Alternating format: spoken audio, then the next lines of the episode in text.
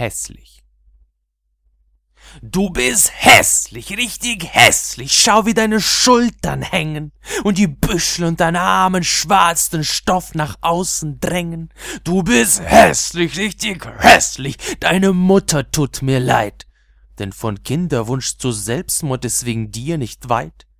Du hast Pickel in der Fresse, die zu Kratern explodieren und in Eiter spucken, platzen und den ganzen Saft verschmieren über deinen beiden Backen. Hm.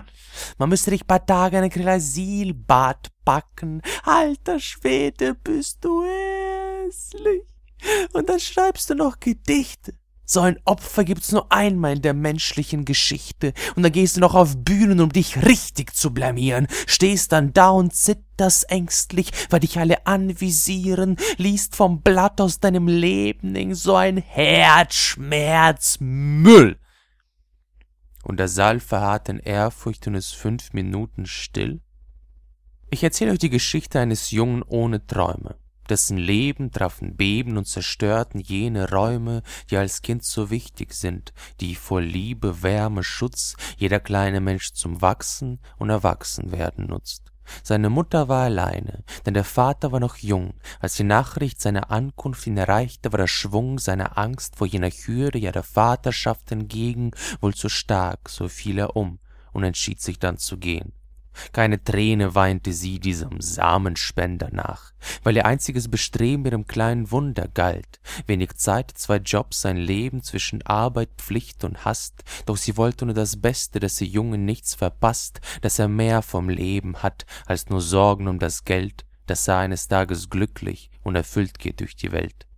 So verbrachte viele Tage bei den Großeltern, und dann wurde langsam aus dem Jungen schon ein kleiner, fescher Mann. Seine Oma lehrte nähen und bekochte großes Glück, und der Opa zeigt ihm Bücher, dessen jedes ihn entzückt, und er liest von Zauberwelten, großen Helden, kleinen Feen, und vergisst die Welt um sich und das hässliche Geschehen, denn die Schule mag er nicht, er wird immer so gehänselt, wegen seiner alten Hose und der Akne, die ihn sprenkelt. Und so lernt er ziemlich früh, du bist das, für was dein Schuh, deine Hose, deine Jacke wert sind. Es ist schön und gut, in der Masse anzukommen, angenommen und verschwommen in der Gruppe untergehen, damit sie die Angst nicht sehen. Gruppenzwang ist integriert, kulturell bedingt und stirbt niemals aus, weil's jeder braucht klare Regeln fürs Gehirnschnitt. Die Bühne. Menschen duscheln, deuten, mit dem Finger frisst die Meute und die Blicke spucken Galle, Du bist hässlich, richtig hässlich. Geh mir weg mit deinen Reimen. Sowas will doch keiner hören. Geh allein nach Hause weinen, Schnitt. Der Schulhof. Kinder duscheln, deuten. Mit dem Finger frisst die Meute und die Blicke spucken Galle. Hässlich, hässlich, du bist hässlich, Missgeburt, du Müffels grässlich. Geh doch sterben, kein Jucks. Nicht die Mädchen, nicht die Jungs, Schnitt. Das Video seines Auftritts wird bei YouTube hochgeladen. Tausend Menschen klicken drauf, Blicke, die sie offenbaren, anonyme Hasstiraden, die sich ungebremst entladen, Kommentare füllen Spalten zwischen Augen, Fingern, kalten, empathiebeschränkten Herzen, tippen Menschen nicht im Scherzen, Kommentare voller Missgunst, oberflächlichem Geplänkel. Du bist hässlich, richtig hässlich. Schau, wie deine Schultern hängen und die Büschel und deine Armen schwarzen Stoff nach außen drängen. Du bist hässlich, ich hässlich oder Schnitt. In seinem Kopf ist Stille. Keine Stimmen, die ihn hänseln, keine blöden Kommentare, die nichts deuten und nur hinsehen. Nein, da ist nur dieses Mädchen und der Brief, den sie ihm schrieb. Ein paar ehrlich schöne Zeilen, deren jede bei ihm blieb.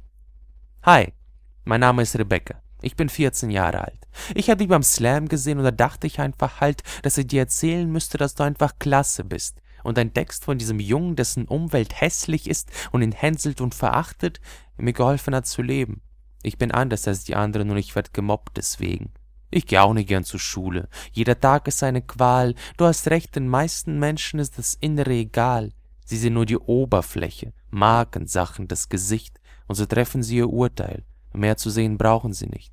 Du hast Mut, du hast Courage, weil du auf der Bühne stehst und trotz aller Kommentare weiter deine Träume lebst. Mache weiter. Du bist klasse, weil du Herz und Seele hast, gegen deren pure Schönheit jedes Topmodel verblasst. Du hilfst Menschen, die dich hören, so wie es kaum ein anderer könnt. Du bist eigenartig menschlich und das macht dich wirklich schön.